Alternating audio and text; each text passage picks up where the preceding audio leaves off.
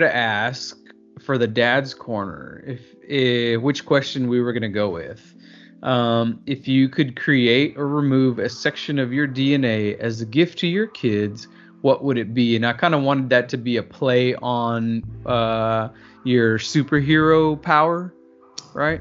Hmm. Perhaps. Okay. Uh, just in a varying I, question. I always like talking about DNA and genetics. It's something that fascinates me. So we Oh, can go same down that rabbit hole. Okay. Uh, I do like the other one though. At what age do you have deeper conversations with your kids? yeah. Because I started way too young, I think. So I can go that direct. We can go with both of them. You want to you want to try both?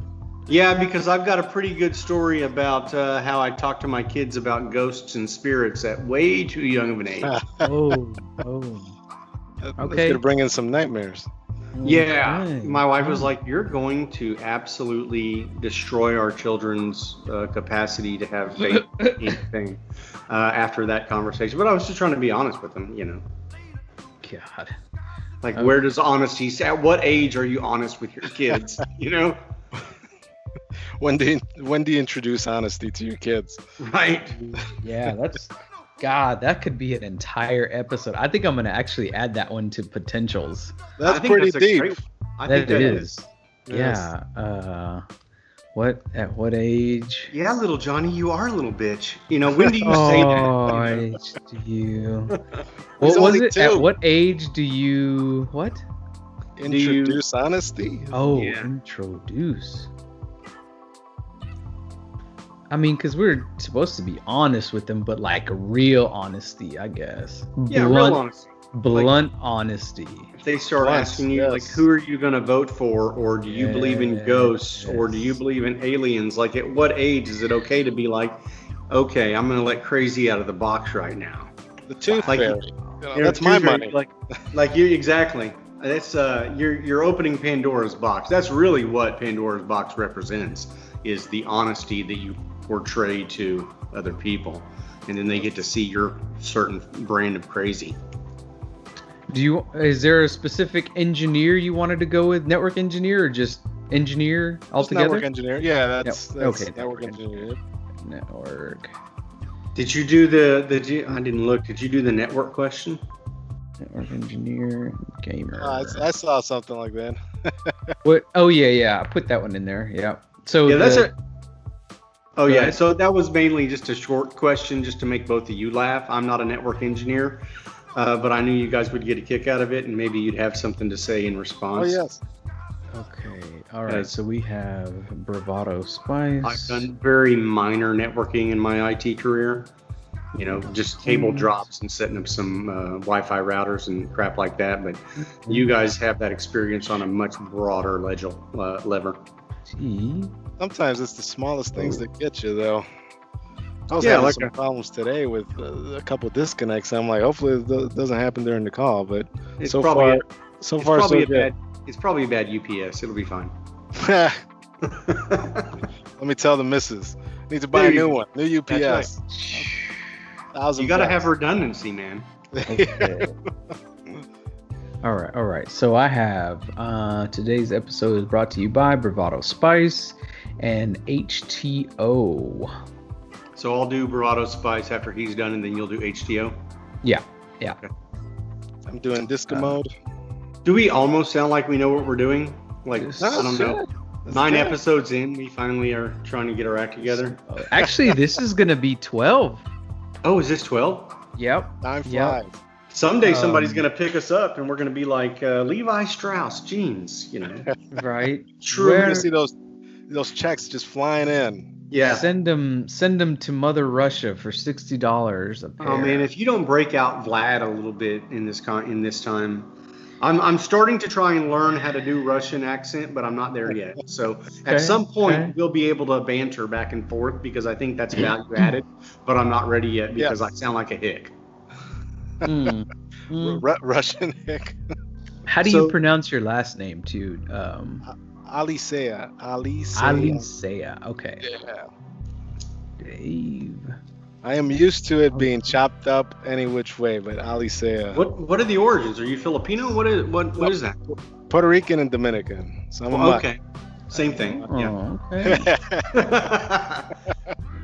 Uh, Caribbean. Just a little more Spanish influence. It's fine. Yeah, yeah, pretty much. No, this is true. Okay. How come I can't find Chihuahua cheese anywhere in Houston? Like I want to make, I want to make. Like Yeah. what do you mean Chihuahua cheese? What do you mean? What do you mean? Have you never had Chihuahua like cheese? cheese from Chihuahua. Coahuila? No, the Chihuahua. That's the that's the From name of just the actual Chihuahua. That's the name of no, the no, cheese. no. I was just making sure he wasn't trying to be stupid. No, no. It's it's my favorite cheese, and Chihuahua it's cheese, especially oh, yeah. good Oh, yeah. In, in uh, you know in all, all the all the Mexican dishes and Tex-Mex dishes and shit. I'd put it in my pho. I don't care. It's so good because it's nice and salty. Do you put cheese in pho? No, but I would do that. I would. Have get you ever had I would get asadero cheese? No, I'll find you. that's- Asadero? Yeah, yeah, That's asadero. cheese. yeah, man. Okay, cool. Man, now I'm hungry. All right, I man, I just wolfed down some pizza. Yeah. Today's pizza night for us. I had some pad thai earlier, so I'm good. I stopped by McDonald's, man. Lazy bums. You know, the only thing I can eat from McDonald's is their original McChicken sandwich that's on the dollar menu, and then their fries. I can't eat anything else from McDonald's. But they're when I'm out hunting or fishing, and I and there's nothing else out in a rural town, I'll stop by and get their McChicken, just their straight McChicken sandwich, because their new chicken sandwiches suck. Right? Yeah, I didn't the know they spicy had one's not bad. Well, it's not bad, but their their standard McChicken sandwich, which is literally like this big, um, I'll get two of those and I will just house it. Mm. And it's a dollar. It's a dollar. Yeah, you can't beat that. Can't that. get any better than that. Yeah, you can't beat that. Can't beat that. Okay, all right. So we have our topics. Word of the day: discommode. So do you do you live? Where do you live, bud? I am right outside of Chicago. I'm in Romeoville, so probably Okay, 40 minutes so- from Chicago. We're gonna have to, uh, Frank. We're gonna have to bring in Chicago for a little bit That's cool. since since I I lived in Hoffman Estates and Wheeling for Ah. five years. I So mean, I lived in Chicago all my life. I moved out here about five years ago. You don't really have much of the Chicago accent. Where did you Where did you Where were you before born, Chicago? and, born and raised in Chicago. Born and raised in Chicago. You don't I just- sound like my Skokie buddies, man. The You Bears. What like am I supposed to sound like? What The is? Bears. I know, right? Well, it's The like Bears. I, I, I worked there in um, in, uh, I worked in I worked at the Apple Store in Evanston, and uh, we had a guy. Uh, his name was Bob, but if you asked him what's your name, Bab, Well, My look, name's I take the Bab. South Side and I we love have the some Bears.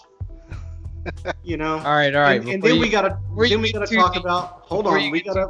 I need to find out uh, your opinion of Chicago pizza and Portillo's. Oh, Yes. Okay. So if we're gonna if we're gonna have a Chicago native on, Yes. I've got to have him school me on my improper thoughts because I have my own thoughts about Chicago pizza. I Everyone can't does. wait to hear this. I cannot wait. All right, You're I'm gonna actually hate gonna it. Throw it You're in gonna as hate a it. I'm gonna throw it All in right. topic. Chicago pizza. Chicago, some sausage. And and then we have to find out if you're a Cubs. And don't tell me now. I want this to be live. All right. We're gonna have to find out if you're a Cubs or a Sox fan. Okay. So just put a pin in that. That has to be part of the conversation. We'll reel that back in. All right, Yes. so we're gonna start off. Once I kick it off, you're gonna start off with um, da, da, da, da, da, today's word of the day, right? Mr. Dave is gonna do t- today's word of the day, Mhm. Today's And word of the day. and then as soon as you're done, point at the camera like that so that Shane can go, and then when Shane is done, he'll point at me.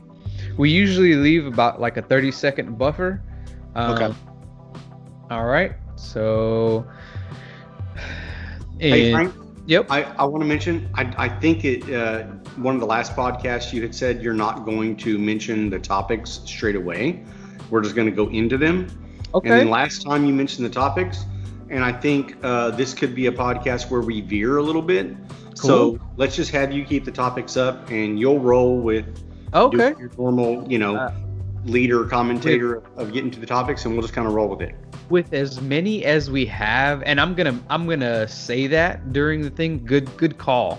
Um, I'm gonna say that we're changing it up just a little bit today. Um, you know, we're just gonna kind of uh, breeze through our topics as they come up and see how it goes. And you know, all right. So, uh, uh, uh, all right. In three, two, one. All right, Dave, kick us off, man. Today's word of the day is discommode, to cause someone trouble or inconvenience. Frank, I discommode you perpetually. Every day, man. Our uh, unpaid sponsor of the day is my homeboys at Bravado Spice Company. Go out and get yourself some Crimson hot sauce. You can get it at HEB. You can get it at uh, Whole Foods. Uh, or you can do like me and just buy a bundle on Amazon. It's delicious. And I would also like to thank HTeaO for their incredible tea. Uh, my wife and I have been going there for probably about a good seven months now, and I know we've dropped some serious coin on their tea, but they have a mixture of flavor teas, regular tea. Uh, it's just really good stuff. So if you get a chance, go check them out. Go to their website www.h is in hotel, T is in tequila, E is in echo, A is in alpha, O is in Oscar. That can. You know, you know, T is for tango, though, right? What did I say? Tequila. I mean, everybody knows what tequila is. Okay. You don't you don't spell tequila with a Q, okay? if you're Russian, you do. If you had too many tequilas. if you Uh, had too yeah, many tequilas, exactly. you definitely would. Hello and welcome back to another episode of Hold On, I'm Almost There. A show about life's little annoyances, personal growth, dad life, and so much more. With your hosts, Frank and Shane, aka Gristle. One of these days I'm gonna get me a uh, AKA in there, but for now it's just Gristle and I. So have a seat, do them chores, or twist a wrench while we dive down the rabbit hole. We're sorry, the number you have dialed is not in service at this time. Close the damn door, man. You're letting all the Wi Fi out.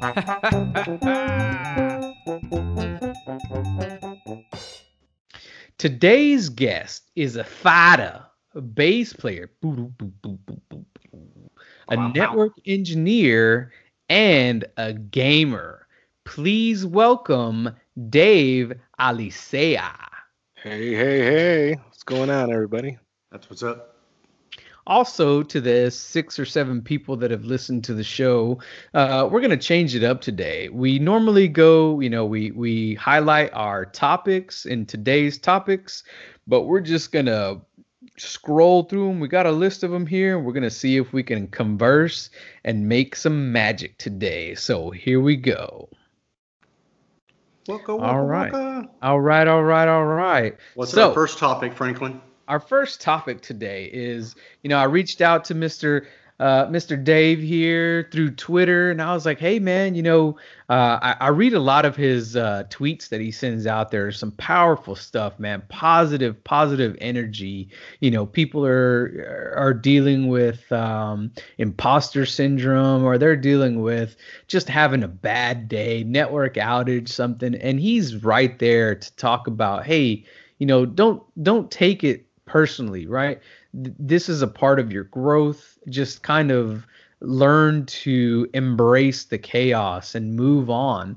And and that's a that's one of the biggest reasons i've invited him here today to talk about that because i love his positivity.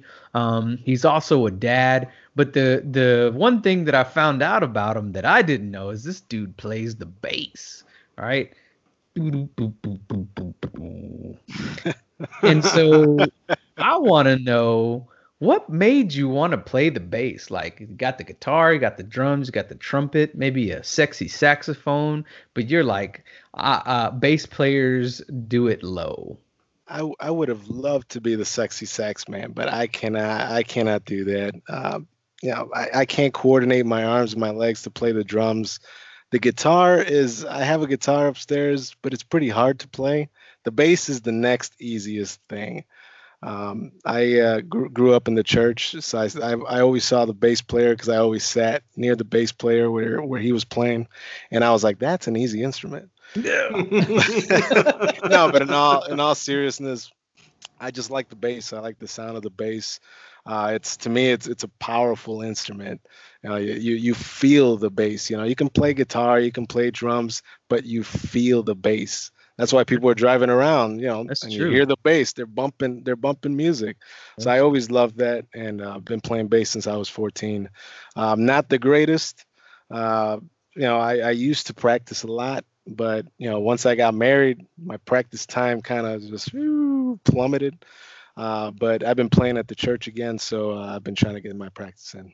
Okay, so I know I know Frank, you play the bass. I used to, Ah. yeah. You used to. I played the bass in college. Um, Oh. I had a, I I got I spent a lot of money on a little amp and a whacked out modified bass. Uh, my one of my roommates played guitar, the other one sang, and we thought we were going to be a Christian rock band. And uh, I was horrible, but you you can't be really bad at the bass. You know, No.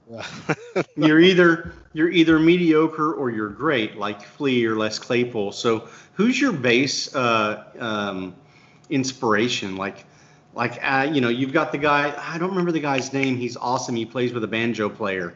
Uh, God, I wish I could remember his name. Am I starting to rub off on you? That guy that has the bass. Yeah, the guy with the really hair. good that plays with the banjo. I did say Les Claypool though. That that name's at the top. Yeah, for sure, Les Claypool. I mean, I grew up, I grew up listening. Uh, I mean, I, I love all types of music, right? I mean, I could I could listen to anything, rock, uh, classical. You know that, and that's a, a huge range right there.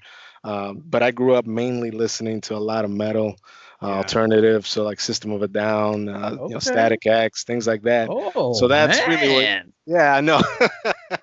I know. And then I go to church and just start uh, playing here and there. Yeah, But do you ever but do you yeah. ever do you ever thump it at church? Do you ever just go wiggy with it at church? I I love I love it's like it's like some of that metal kind of infuses and I'm like, wait a minute, I gotta chill, I gotta slow down. This is this is not no, a you don't, man. Jesus loves the bass. Jesus loves the bass.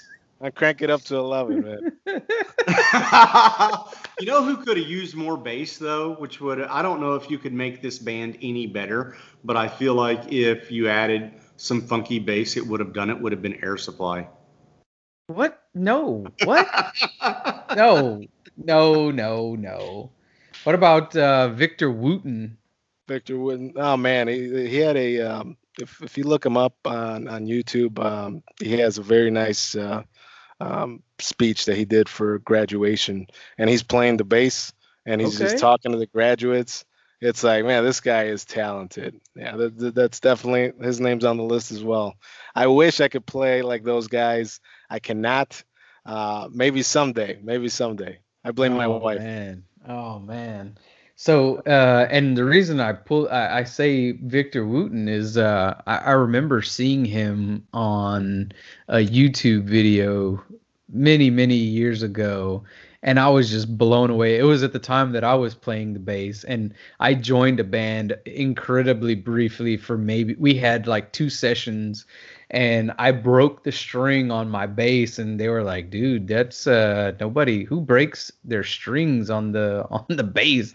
I'm like, "Dude, slap it a I've bass, it. man. Slap it a bass." I've- Okay, so I've here- strings.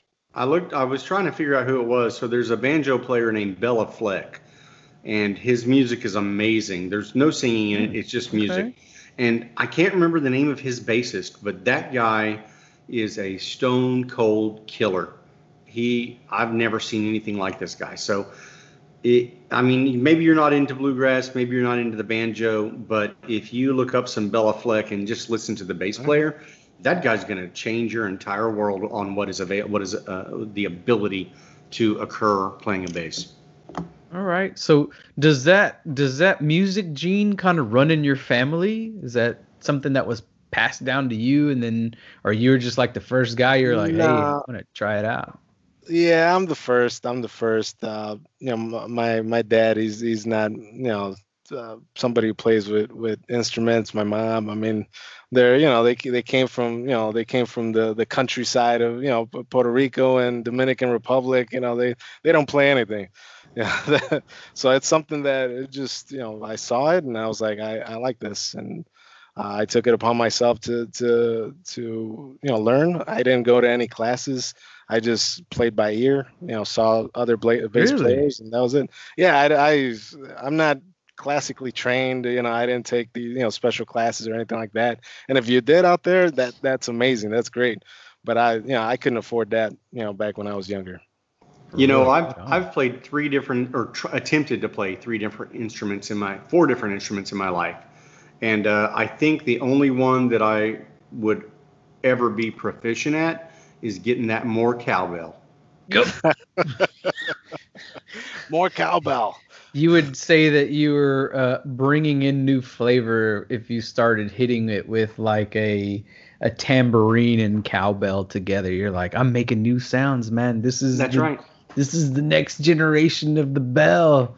I'll shoot a shotgun at a triangle. We'll make it oh happen. my god, you would, man. That sounds like exactly like something you would.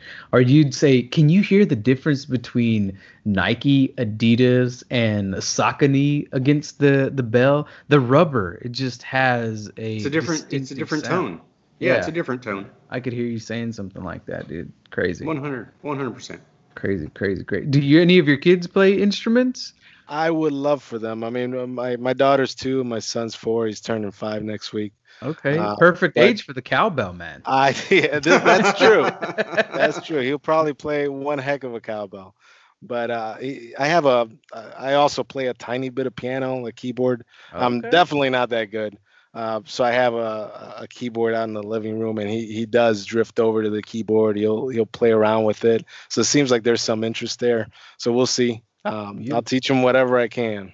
Beautiful man. Yeah, they say that uh, kids that learn any musical instrument early on, it really helps with their cognitive. Um, uh, you know, it helps that frontal lobe expand a little bit faster, and it allows them to grasp things better. Because when you learn an instrument, you know. Everybody that picked up an instrument thought, you know, hey, I'm gonna watch 10 YouTube videos and I'm gonna be playing like David Lee or not David Lee Roth, um, Eddie Van Halen. Halen. Yeah. Then you learn that this takes some real hard work, you know, so you stick with it, you know, day after day, you keep practicing, you understand that, you know, the more you do it, the more you you try, the the better you'll get at it, man. And man, I can totally see where that uh, comes into play. And and Not that's something you could like- apply. Yeah i mean practice is practice is important for not just learning an instrument but anything anything. I mean if, if you don't put in the time uh, you can't expect to to come out and say well why you know why isn't it working out for me? Did you put in the time? Not only that, the, uh, a lot of music theory uh, breaks down into a really mathematical rhythm. oh Um, yeah. And I, I, I know your kids are a little young, Frank, and I know you're going to get them into music. But my daughter plays the upright bass uh, at school, and my son goes to guitar lessons. And it really works for my son because he has a really mathematical, scientific brain, whereas my my daughter is a very creative thinker. So for different reasons, those instruments work for them.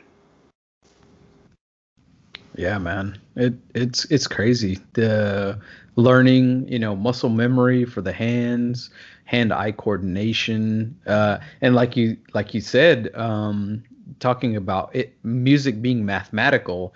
Um, you know, a lot of the EDM music and probably every every music out there, but EDM for sure. There's a a mathematical algorithm that you know establishes whether your song is going to do well or not um, you know, and I remember reading an article about that song from Outkast, uh, "Hey Ya." uh, there is a there is a software that music companies put the music that they hear into this software, and that software will tell them whether this song is going to play well or whether it's going to do well in the market. And Hey Ya was off the scale for for doing for success, but radio stations didn't want to play it because it, they were a, a more of a rap group, right? Or you know, um, not that that sound, right? It was different. Nobody wanted to play it until uh, I forgot. It was like one DJ in Atlanta was like, "Fine, I'll play it." You know, they started putting it on at, at 10 o'clock at night, and then more and more people started calling in, "Hey, I want to hear this song some more." And it just, I mean, the rest is history. Of course, you know, you, we know how long that song was around, and it's just unbelievable, all off of a, a mathematical algorithm that somebody's software created and you know they were able to tell the future with the with that software it's crazy Not not only that, I mean, really one of uh, Outkast's overplayed songs. They've got so many good. Oh yeah. Uh, uh, Oh, yeah. I mean, uh, our last guest Ryan, if he heard us talking about Outkast, because he's really in, deep into hip hop, uh, especially for a super white guy, like the whitest guy you've ever met, and and he'll tell you like every white guy likes Outcast, Shane. Like that's not special. But uh, I was I was uh, watching or reading something something about uh, D minor in current pop music is all over the place. It's everywhere. Everything leads off of D minor, and and uh, I found that to be depressing and entertaining. That is wow. D minor. Hmm. Yeah. Okay. That's interesting. It is. It is. So, um, you know, going off of that topic just a little bit, uh, you being a network engineer, you know, what, um, I guess, w- what sector of um, business do you work? Are you in like financial? Or are you in healthcare? Or I am in manufacturing right now. I Okay. spent uh, a bunch of years, uh, about a decade, uh, network engineering and other IT positions in education. So, Oh. but right now I'm in manufacturing. Okay, okay. So one question that I always get, and the I get looked at sideways when people bring this to me, but why is it always the network's fault? like, And and and why is your answer yes? It's never the network's fault. that's Come on. right. That Come is on. right. Ever. Except when it is. Except when it is. It's it's a one one out of ten. Come on, but Yeah. it, it's it's low hanging fruit for everybody. You know, something happens. You know, your server goes down. eh, It's the network's fault. You know, the Hmm. the, uh, the web server. You know, the, took a dump on itself. It's it's the network team's fault. You know, we ran out of toilet paper. It's the network team's fault. I Every- know, right? That's true. though. That's always. true. CDW was down. I couldn't get to it to reorder the toilet paper. Oz Network. Call the network guys. This guy. Well, God. I mean, I had an, uh, you know, in my in my last place, uh, it was uh, it was a university, and and I spent hours. I hated the on call there. It was it was terrible. If you were on call, you'd be on call all day and all night, and we'd get calls from other teams and developers. And it's like, well, this application's not working. Students are not able to use it. Blah blah blah. And you know, after hours and hours of troubleshooting and and, and packet captures, it's the application's fault. Right. And and that was all the time. It almost is always the application's fault OSI, because applications are written by morons that have no idea what they're doing, especially if it's Windows, which is the most convoluted uh, operating system known to mankind. Like there are hun- there are tons of different operating systems out there, whether you're into um, Google or whether you're into you know Chrome, whether you're into IO, uh, uh, uh, Mac OS, uh, Linux, Unix, whatever. Windows is the most convoluted operating system known to mankind. So I would, if I were you, from now on, I would just say it's it's Windows' fault. Call Windows. Yeah. Call Bill Gates. that. Yeah. Call, So, throw, uh, I, I'm his house. I'm curious because uh, you mentioned in our, our pre-talk before we started recording that you uh, uh, have lived in Chicago forever. So what what school did you um, were you the were you working at? I What uh, school I was system? at DeVry University. So I was Okay. at uh, yeah DeVry University. Right now they're they're named Adtalem. They changed their name. Uh, but yeah, I was uh, born and raised in Chicago. I know my accent is probably not there. I'm a suburban person now. Uh, five years out in, in, in the suburbs. Uh, but yeah, Chicago. I, I still go back. My parents are in Chicago, so we try to visit them once or, or uh, once a month here and there. Um, you know, especially now with the pandemic, every little time that we can go Mhm. see them, you know, we, we try to take advantage of that. But uh, yeah, Chicago, I, I do miss the restaurants in Chicago, and, and that's probably the only thing I miss. Everything else, super expensive, no It is. parking in winter. Uh-uh. Uh, you know, it's it's like you know, I moved out to the burbs, and uh, oh, th- this is great. I can have a house for this much, you know, instead of a one bedroom, uh, you know, in, in the city. So it's it's definitely different. But uh, you know, I miss Chicago, but you know, I'm out in the burbs now. So when- this is where we're going to get into our Chicago talk because I, I lived uh, in the area for five years. It was glorious. I love Chicago. The people are great. The Midwest attitude. I love how you can go through different parts of Chicago and it feels like a completely different city about every four miles, right? Like you're in this True. one area and you're like, that feels like San Francisco, and you're and you're in, in another area and you're like, this is like genuine.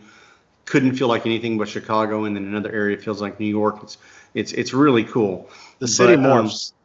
It does, I, and I don't know why. I never got into the history of the of the construction of Chicago, but I always found that to be very interesting. Um, the Chicago drivers are are great, right? they don't stop for anything. Like somebody, an old lady could be pulled off on the side of the road, and you're like, nope, we're doing 90 right now. Um, versus Houston, where if a bug hits a, a windshield, uh, everyone stops and slows down. Um, so the Chicago high, uh, highway system, even though it's convoluted, the drivers are very awesome. But now we're going to get into uh, uh, something we talked about earlier. So, uh, A, I want to hear your opinion about Portillo's, one of the places that I miss really more than any other uh, restaurant in any of the cities I've lived. And then, uh, what is your Chicago pizza of choice? Uh, Portillo's. If I could go to Portillo's every day, I would. Know, Amen. thankfully, you know, out in the burbs we have Portillo's too. It's not just in Chicago. So Yeah, you know, yeah, yeah. Portillo's all out- over the place. I love it. It was out. It was out there in Wheeling and Hoffman Estates where I lived, so you can get there. I want. I want Portillo's here in Houston so bad.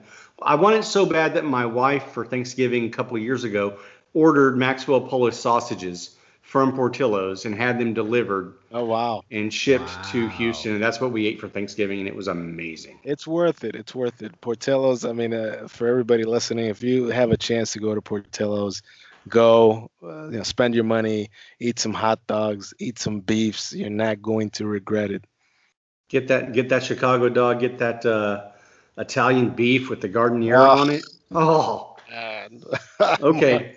This is where we're gonna this is where we're gonna diverge because I didn't grow up in, in Chicago and I only lived there for five years, but hit me with your Chicago pizza. Which one is the one for you?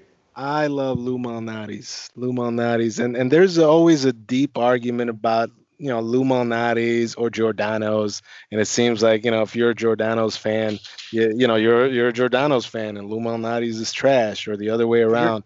You're not even talking about Gino's East or Uno's. You're just No, leaving them off the block altogether. I love it. Uh, When I go to Uno's, it's because I'm in Wisconsin Dells, and you know there's an Uno's up there. That- That's it. That I don't know what that means, but that sounded like a burn. That is a deep burn. That is a deep burn. I love Lou Malnati's. I can go to Giordano's. I mean, I love pizza in general. Uh, but yeah, if I had a choice, I go to Lou Malnati's. I get the uh, the deep dish uh, sausage or pepperoni with the buttered crust, uncut. Oh, Come home, good. cut it up, eat it. I mean, you're a happy person. See, I that thought we were sounds gonna- like borderline food porn right there. Yeah, it the is. way you It just is. described it. Wow. I thought we were going to disagree because I've talked to very few Chicago natives that uh, uh, uh, have the the deep passion for new Lou's that I do. But the crust is so much better. It's kind of it's almost a cornbread kind of crust. It's got sweetness. It's got all that butter. It's um, it's amazing.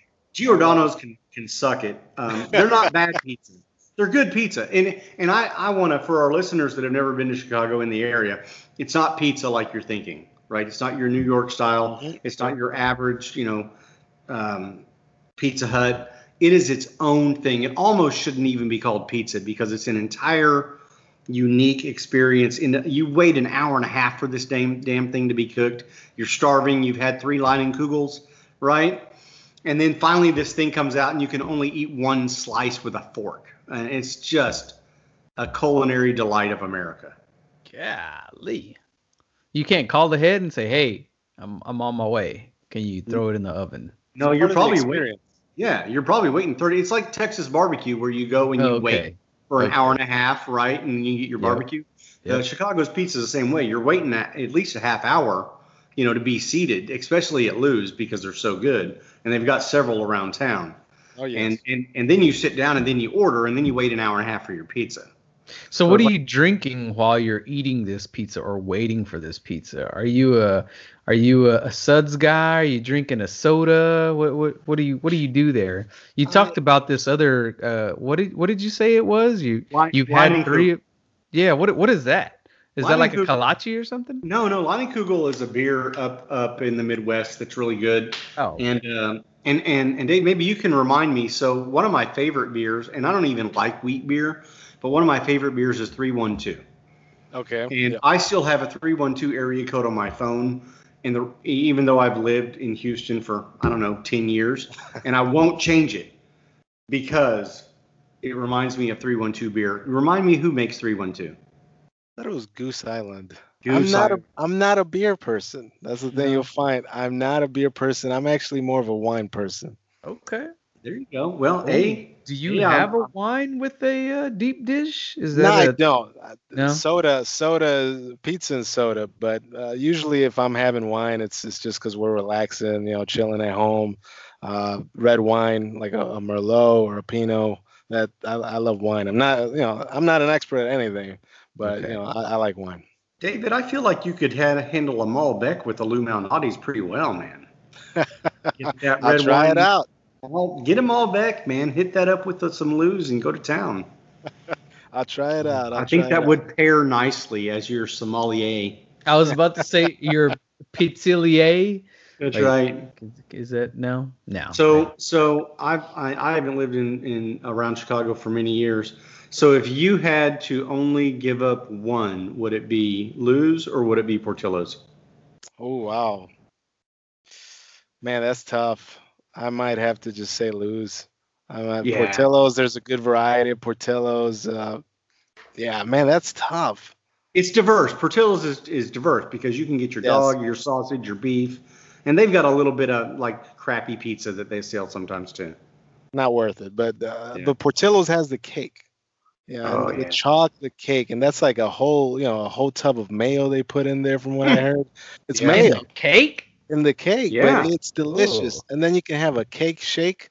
The same Ooh. cake is just melted pretty much into a shake. One of Mm. the guys at work, he, he polished off a cake and a cake shake right after that. It's like a That's- 32 ounce. That's instant diabetes. I don't know how I don't know how he's alive, but it happened. It's good stuff.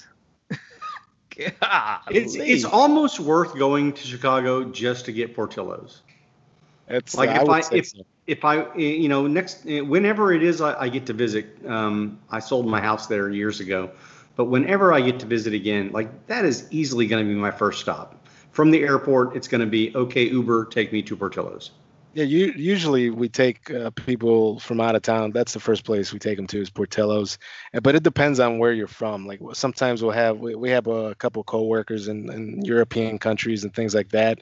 They don't eat a lot, you know. So you know, Portillo's is good. You can't take them to Lou Right. Uh, you know, deep dish deep dish pizza. They'll look at it like, what the heck is this thing? You know, this is huge. You probably know this, but Chicago, other than Poland, has the highest concentration of Polish people on the face of the earth, and they're the they're the nicest, most hardworking, genuine people I've ever met in my entire life. It's a they're just some solid, solid. I, I met a lot of Polish people while I was there, and they were awesome. Oh yeah, hard workers. This this is very true. Very true. Hmm. So if you want to hang out with some Polish people, go to Chicago. And eat at Portillo's. Eat at Portillo's, and baby. eat at Portillo's. All right, One of these days, I will go there and I will eat these things. You will be amazed, and you will get fat because it's it is some fat. They don't they don't mess around. So uh, on the Chicago topic, Chicago, uh, what uh, what sports teams are you rooting for, man? The What- what- Bears. The Bears. the Bears. The Bears had a good win yesterday. Um, uh, I'm a, I'm a football person. I love basketball. So you know the Bulls, Michael Jordan. Uh, I know before before uh, we started uh, talking, uh, we're thinking about uh, baseball. I'm not the biggest baseball person. I know I'm Puerto Rican and Dominican, You but I'm not the biggest live in person. Chicago. You can't live in Chicago I- and not be a I- baseball person No, as a Puerto wa- Rican. I watch the games, but it's like yeah, ha- live games is better to me than than watching Oh, it on. TV. I, I can't watch it on TV because it's like well, there's a lot of wasted space. It feels like See, you know, I, live. Yeah. I appreciate that because I've mentioned that at least a couple of times on our podcast. So I'm glad there's a I've got a brother in charge out there with me. So are you a Cubs fan or a White Sox fan? I'm a I'm a Cubs fan. I'm a Cubs fan. Boom. So do Yes. you remember the year that the two that the father and son White Sox jumped out on the field and nearly beat a ref to death? Do you remember that? Oh, no. That's cow. White Oh, Sox wow. fan. That is White Sox fan. They will jump over the rails and beat the snot out of a ref for a bad call. And that happened while I lived there about, I don't know, 12, 13 years ago. And I was like, I can't be a part of White Sox. And that's the year White Sox won. Oh, okay, all right. Uh, so that was in 2005. That's 2005. Oh my god. Yeah, it was horrendous. White Sox fans are brutal, man. They're like, you know, most of Chicago is actually run by the mafia. I don't know This if very true. many people know this, but Chicago is a mafia town. Mafia has become legitimate in business, and they just run business like the mafia, and then they incite violence. The thoughts and opinions of Shane on this program do not That's right. reflect every opinion that everyone else is on this broadcast. Thank That's you. that's only because they don't know better. David can. David knows what's up, don't you, David? This was a g- you know not, not to not to not talk about the mafia here, but this was a good year for Chicago sports, though. I mean, uh, the Cubs and the Sox at least made it to the playoffs. That's Bears right. are looking good. Uh, so you know, it, it was you know we're getting there. We're getting there. We're there. we're uh, we're feeling pretty good about our Astros banging trash can. Yeah, man. I was, uh, man, I was looking for something to. So, so from an outside source, right, uh, a Cubs fan um, who's they've who've never cheated ever Mm, in the history of baseball. Um, so, are you a purist? Are you are you one of these disgruntled baseball or, or sports folks that uh, really uh, snub your nose at the Astros for banging trash cans? How do you look at it from an outside? Because we live in Houston, and so we're going to be biased. I feel like if you're if you're not cheating, you're not trying. But that's there just you me. Take all the accolades away. Take them all away. What? Bunch of All right. cheaters. This meeting is Are over. you, are you talking? Are you talking asterisks? Are we putting asterisks down? I I would. I mean, I mean, come on. If you got caught with the trash cans, you got to at least put an Okay. asterisk. How do you feel about Barry Bonds? Well, you know, uh, you can say the same thing about Sammy Sosa on the Cubs, Right. right? I mean, Right. but you know, I'm against asterisks. I'm I'm just like you know what? Everyone was juicing. If you think that the Astros are the only team not cheating, then then you're just living in the dark ages. You're not cheating till you get caught. well, Hey, well, that's true. Yeah. Unfortunately, we got caught. damn. Well played. Well played. I like it. I like your mentality. That's awesome. Sheesh. All right. So for tonight's episode, not one, but two Dad's Corner topics came up. We couldn't decide. So we're going to throw both noodles against the wall and see which one everyone else out there, uh, you know, which one you like. Uh, so our first one that we're going to talk about is if you could create or remove a section of your DNA as a gift to your kids, what would it be? And then our second, oh, sorry, our second is at what age do you start having deeper conversations with your kids? I love These are good questions. so much. I'm David. Yeah. I'm going to let you start with the first one. What DNA would you remove or improve f- for your kid? You- You have kids, right? Yes, yes. Two What- year how- old, four year old. Yep. Oh, you're early on. Oh Uh, man, you're roughing it out with a two-year-old and a four-year-old. I remember those days. Good luck with sleep. Uh, just I mean, they're, they're sleeping through the night. It's just we're trying to get the two year old to you know pee in the toilet instead of on the floor right now. So Oh, we're You going know, through I- that. I have a hard time with that myself. So we'll get you some of those stickers that you can put in the bowl and you have targets to hit. I've got a lot of dead grass in the backyard. That's all I'm going to say. Just There get some go. Depends. There you go. Yeah. Yeah, Yeah. Those are that's a good question. I mean, uh, what would I uh, add or remove? Pretty much. Um, I, I'm blind as a bat.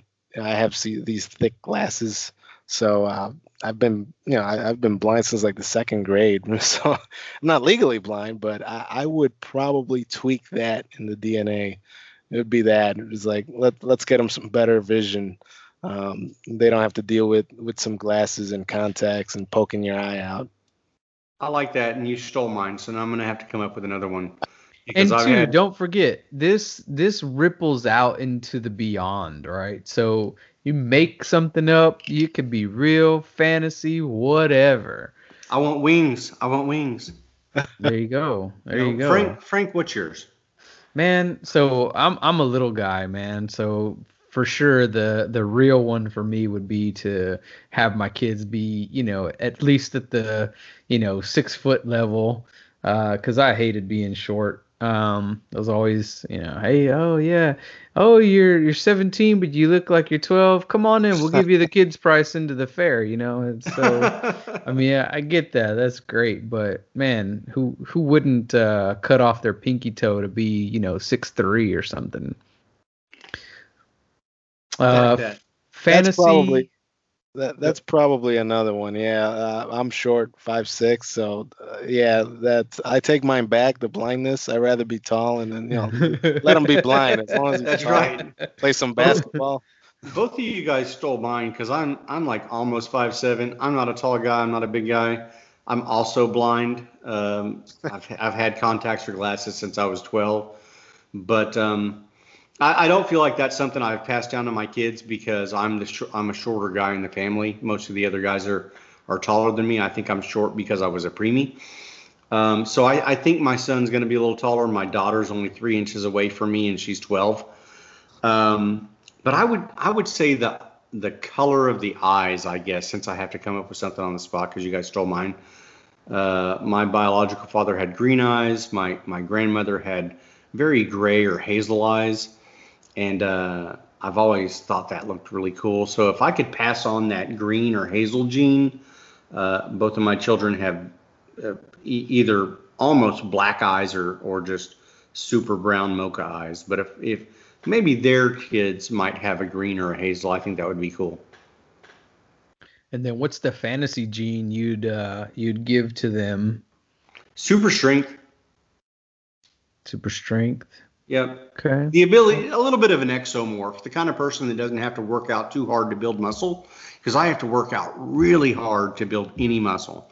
I'm an endomorph, but I'm also 45 and have a dad bod, so that makes it even worse, right? It's just in really challenging to build muscle, and I would I would like my kids to be able to to build that functional muscle within life. Hmm. Okay. Okay. Um, I think I would go with like maybe super speed, like maybe not as fast as the Flash, but be able to book it. Nice. Hey, I'm running Not- late. Not Yeah. not not running so fast you can turn the, the clock back if you like do the whole Yeah. Christopher Reeve Superman thing running around Earth, but fast enough maybe to move through time. Right? Because they're they're gonna be like six two, six three. Why not be fast too? I mean, Might as well. yeah, yeah. One hundred percent. Dave, about what do you, got? Dave? What you got? Oh, I think flight. You know, if it was a fantasy uh, Oh, pick, uh, flight. You know, let's uh, save some. You know, save some money on buying plane tickets. Just So is it the- you know, just- Is it the kind go. of flight that's like Superman where you're legit flying, or is it the kind of flight like um like the Hulk or Thor where you just throw yourself so far that no you're just legit drifting? flying, legit Yeah. flying, Superman style, Superman flying. Okay, okay. All right, cool. So then the serious. Oh, you know what? We could probably turn it into the, you know, semi-serious dad corner, and then opposite opposite end of the the corner there is. let's Uh, shake it up. yeah, man. At, at what age do you start having those deeper conversations with your kids, right? Shane, you had a really good story, man. Why don't you why don't you throw really- that one in there? I have a really bad story. So I've always been maybe a little too honest with my children at too young of an age. And uh, my kids were in, in tow in the back of the pickup and we're driving along. And uh, one of them, I think it was my son, started asking me about ghosts or do you believe in ghosts and do you believe in spirits? And I was like, yeah, 100%. And that's probably not what you should tell a child at about 10 years old that you believe in ghosts because for most kids, you're trying to convince them there are not monsters under the bed. Hmm. Uh, and then I'm telling him my experience of, you know, that I've had. And, and the only reason I believe it is because I've had odd experiences that made me believe it, you know. And so I go in depth to those experiences of why I believe in the afterlife, why I believe in in spirits and or ghosts, and then describing to them that I don't feel like those entities can hurt you. They're not physical, so you don't have to be afraid of them. Um, and later I found out from my wife that was not the best tact to take. and it was instantly, I, I became instantly aware that she was right. It, that was a stupid thing to say to a 10 year old child, a 10 and 11 year old that, yeah, ghosts exist, get over it. Um, probably not the best course of action. I should have waited till they were in their 20s, which is when I learned that firsthand. Um, and, and not conspiracy theorists, not ancient aliens kind of stuff. It was just things I experienced firsthand that that made me think, yeah, there's pretty much no doubt that there's an afterlife and there are these these spirits that are maybe stuck for one reason or another. And uh, that I probably shouldn't have told my kids at 10 and 11. Um, yeah.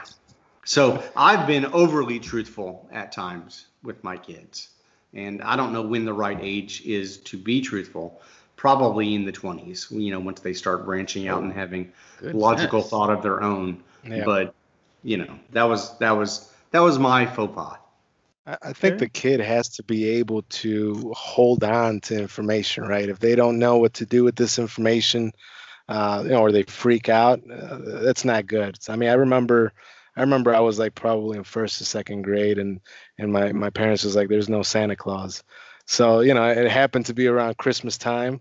I That's went early. to school. Yeah, it was. It's very early. it's So, I mean, I- very I- early. very early. So I I went to school and I blabbed this out. There's no Santa Claus, guys. And was like- so I Oh. got in trouble You- with the teacher. you killed the joy of all the other children. I know, but I I was a kid. I didn't know what to do with this information except you know blabbing it out. So I mean, sometimes you just got to be careful with with what you say to the kids. You know, because you know you can handle some information, right? But maybe they can't, and maybe they handle it differently, or uh, who knows? You know. Oh, Frank, sure. when when did Yeah. what age were you when you learned Santa Claus didn't exist, and how did it happen? Because mine was natural at ten years old. Man. I just kind of figured it out. So I feel like you're a slow learner. So I wondered about you. That is true, dude. I was pretty late to the game. Um, I, I never. I, I guess I didn't really think about it, to be honest. Um, I, I was just like, hey, there's some cool stuff. That's uh, it's a great day. I never questioned where it came from. You know, I Did, some- wasn't. did somebody tell you, or did you just No, kind of no, figure it I guess, out? I guess I just figured it out. Or I, honestly, I don't remember. Maybe maybe I've got some pretty bad memories that have just blocked that whole time period out. But like, I really don't remember um, uh, having anything that. I do remember though when I lived with my uh, uncle, uh, my aunt and uncle. We went to uh, his his father's house. And and there you know the rest of my uncle's family was there and i just i happened to tow along and everyone there was receiving gifts. I was i was like the odd person out and i was watching these people you know just tear into these gifts. And i mean i was just like okay so i get maybe that maybe man now you're bringing up old stuff so like maybe that was at right around the time that i had realized there wasn't a santa because i was like yo santa wouldn't do this They couldn't have Uh, told you that Santa didn't know you were going to be there, and they they gave your gifts over to your house. I don't think I, I was I was not a concern, or at least I don't remember being a concern to anyone because I was just chilling, eating, while uh, everybody was uh, was doing their thing. You know, I, I do remember my cousin got this crazy boom box, man. That was like, oh my god, had a CD player. I was like losing my mind. I was like, oh, that's great. Oh wow. Um, but yeah, I mean, my cousins were eight years older than me too, so uh, you know, it was it was uh, it was interesting, man. It was an interesting time, I guess. So I if we're gonna, since we're in the in the little Christmas zone here, God. You're welcome. You're welcome for me to be your personal uh, psychologist to bring up the things that uh, have tormented you all your life. What, uh, as a kid, um, we can all think back and think, you know, there was this one Christmas where everything went perfect. I got exactly what I wanted. What was the toy as a kid that you got that just really stoked your fire? Wow. Mm. And I'll start because I already know, and I'll let you guys think. But there was one year I got, I was a huge Star Wars fan as a kid, and I got the Millennium Falcon. Wow. And so I had a giant it was probably only a foot and a half, but to me it was 18 feet, man. The Millennium Falcon, you could take the top off, you could set Han Solo and Chewie in there, and and and and put all your characters in there and fly them around the house, and you could barely hold it up. It was so heavy. You know, I was probably like seven or eight years old, but that's probably for me that was my favorite gift as a child that I got. It was exactly what I wanted. I was super pumped. Um, I think I held on to that thing till I was 13 years old. Damn, for real? Yeah, I was I was a huge Star Wars Awesome. fan as a kid. Wow. Holy moly. What about you, Dave? Uh, Ninja Turtles. I was I was hu- a huge Ninja Turtles fan, and uh, my mom found uh, like this. Uh, and she got it for me for Christmas, but it was like a building. It had all the Ninja Turtles in it. It had Shredder. It was it was the, the coolest thing, and it was not just like one toy. It was you know all four Ninja Turtles. It was Shredder, this big building thing, and it was like I was playing with that forever. So Did that, you do that the was uh. Did you do the RPG Ninja Turtle stuff? You ever get into that? I got into that for a little while when I was a kid. No, I had a lot of Ninja. I had a lot of Ninja Turtle stuff. I mean, I had some video games when I was young. I mean, a bunch of Ninja Turtles toys. It was Who like the biggest thing back then. Who was your favorite turtle? Uh, Raphael. Of course, Raphael was Really? dope. Well, who was yours, Okay. Shane? Yeah, that was mine.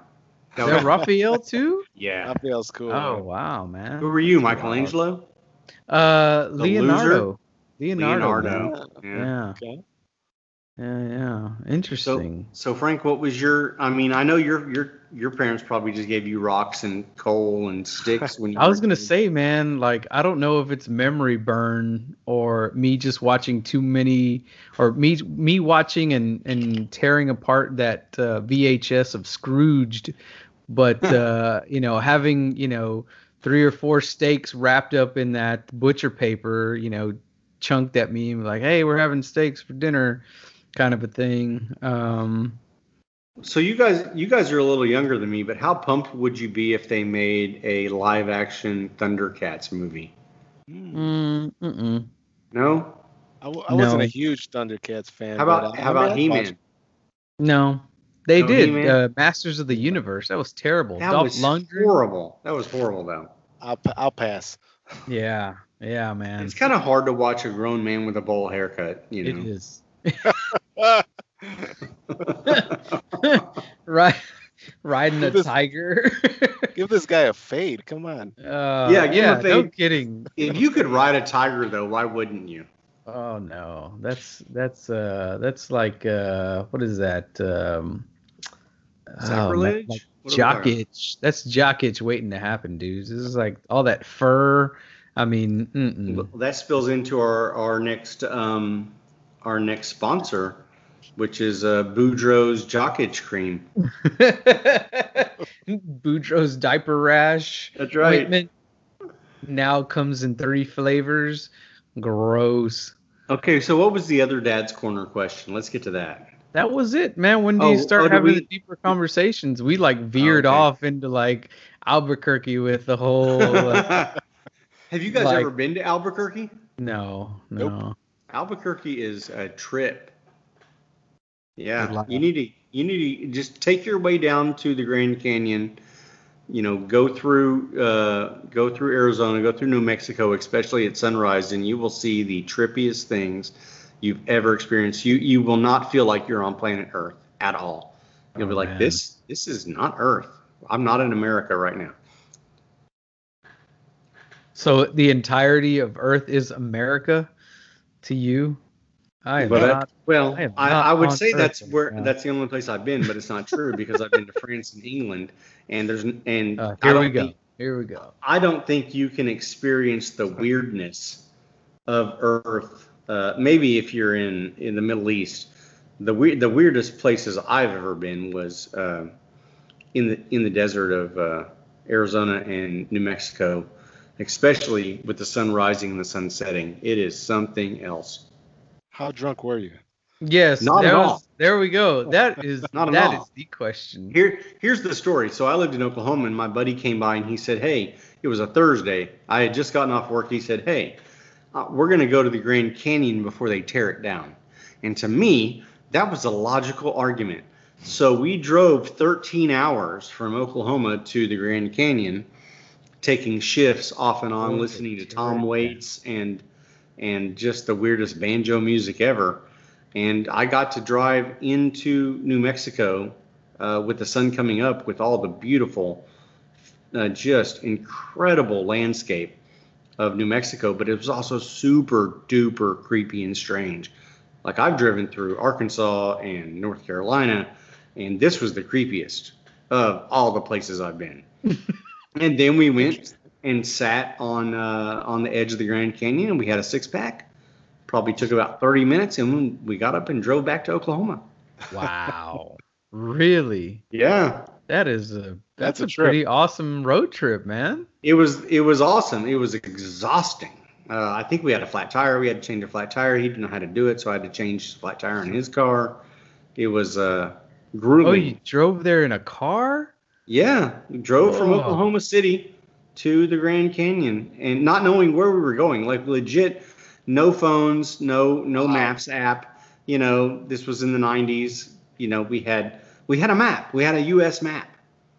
We met some we met some kid in Albuquerque at a gas station. And he was talking about, I'm going to get out of here. This place is a dump. And I was like, yeah, you should do that. And my buddy was like, no, don't do that. This place is awesome. I'm like, you're such a dick.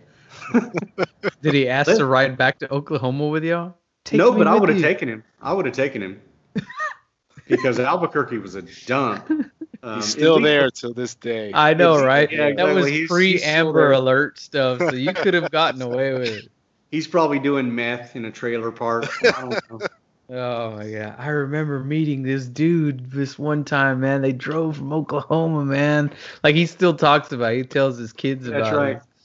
It's He's like, yeah, they, they, yeah, they were so cool. I thought they were the Stone Temple Pilots. Like, whatever, because we both had long hair and all that crap. Oh my god. That's so terrible. And now that guy lives in uh, that guy, uh, the guy I went with. His name is David. He lives in uh, Pittsburgh. He hates Pittsburgh, and uh, he I wishes he could get out of there. desperately, desperately wish he could get out of Pittsburgh. I'm not going to go into all the reasons why, but I don't blame him. I haven't been to Pittsburgh, but everything he's told me about it, I wouldn't want to be there. Now, now, now, all of our Pittsburgh viewer uh, listeners are going to be like these assholes. Yes, especially that guy Shane. Yeah. Well, I'm okay being the asshole. Uh, I know the Germans love me though, because they keep listening. as the Germans. So uh, I'm gonna throw my story out there real quick about the deeper conversations with the kids. So a couple months back, um, my oldest son, you know, we're riding to uh, martial arts practice, and I've probably overtold the story so many times, but he he was just like, "Hey, Dad." Uh, you know, I know my brain tells my body what to do, and like I can move my fingers and wiggle my toes and move my eyes and stuff. But who tells my brain what to do? Whoa. I was just like, what? Like this dude's seven asking me questions like this. I'm like, wow. So at That's first, you know, it took me a couple of, you know, a couple minutes to think about it. And then I was like, you know what? If he's gonna ask me a question like that, you know, I know it's a very innocent question and you know, he's just staring out the window thinking about these things. I'm like, look, for me, uh I feel like God put certain things in front of me and it's kind of up to me to decide which way to go on it.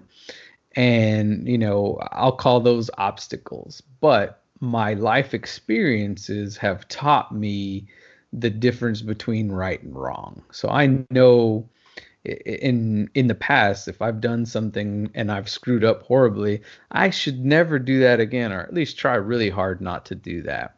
Um and when he when I told him about God, he's like, "Oh, okay." So uh, when we when we do prayers, um, you ask God to give you obstacles. He's like, you make you ask Him to make it hard for you.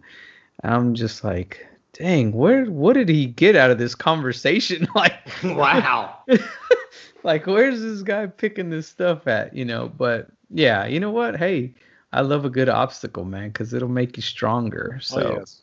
I think that's super, super deep for an adult, much less a seven-year-old.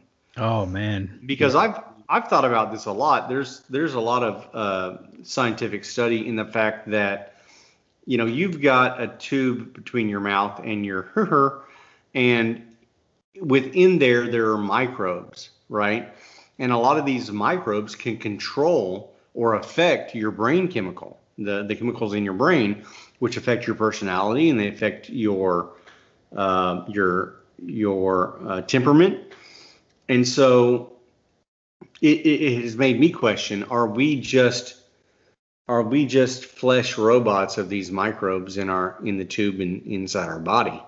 Right, we're being controlled by these microorganisms, and our entire personality and our emotions are being affected by just these microbes with that that live within us and, and that we carry around as as robot as meat robots and so I've thought often, so what is the validity of an emotion then? Right? Because a lot of people live based off of their emotional state. I feel bad, I feel good, I feel happy, I feel sad, I feel love. But all those feelings are based off of really your brain chemical, your brain chemistry. And if that much of it is affected by minute organisms within your gut, what are you even? So I I read an article, I kid you not, about this very thing uh, the day before yesterday.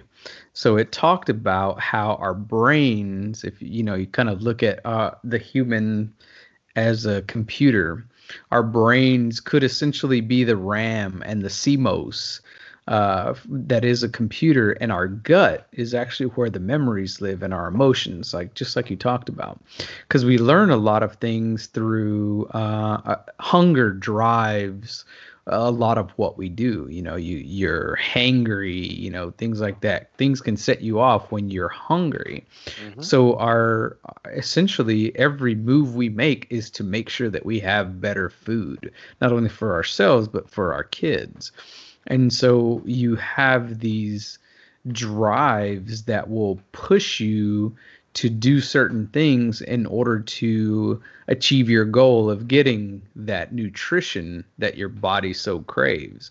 And so all of those nerve endings that you talked about that go from your gut to your brain a lot of you know in the, in the article your your guts are actually processing you know granted this is pretty far stretch but your guts are are what's helping your brain process uh, what to go and where to do. And then when we fall asleep you know we reboot a computer all that stuff kind of gets wiped and you're able to kind of do again or or prepare for the next day and that's why sleep is so important to your not only your stomach but to your brain um, it helps kind of wipe wipe the slate ever so slightly so that you can start again tomorrow um, if you're damaged or you know whatever in your pursuit of better food Dave, what are your what are your thoughts? That's that's a, a kind of an interesting uh, area to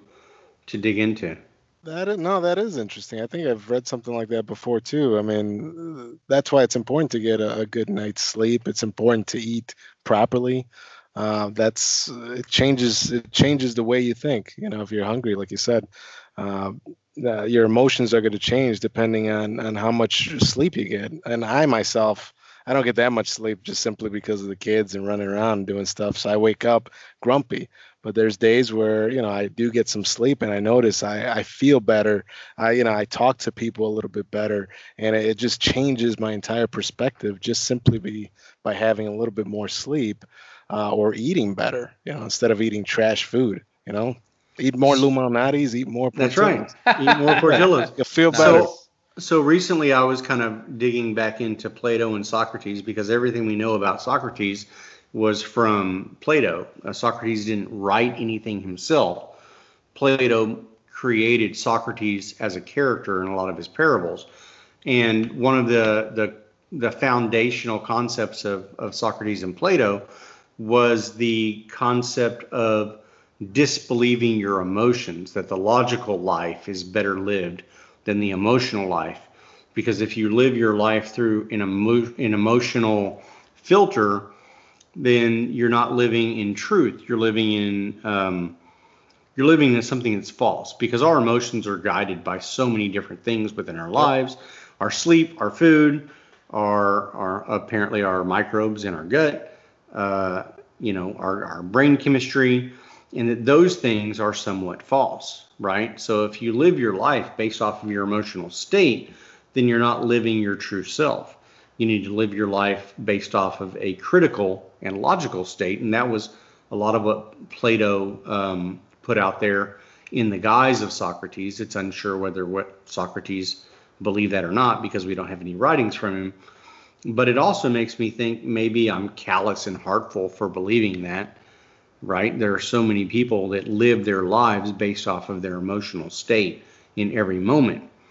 And that that's what makes them feel true and valid is that is the emotion.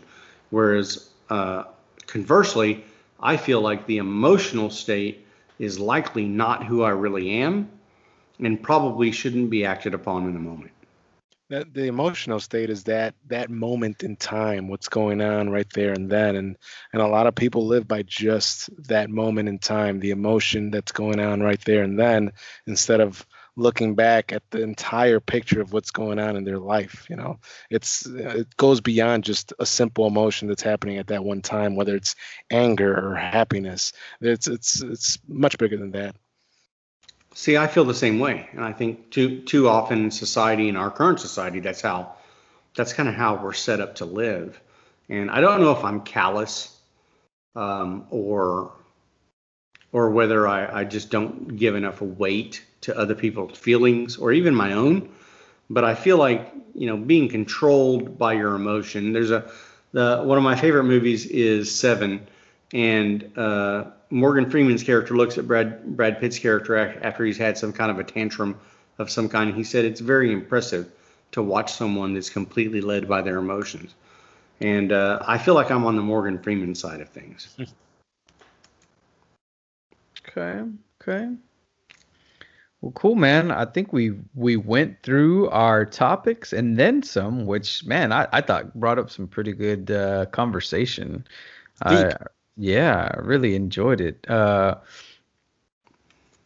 do you have anything else to add, Shane?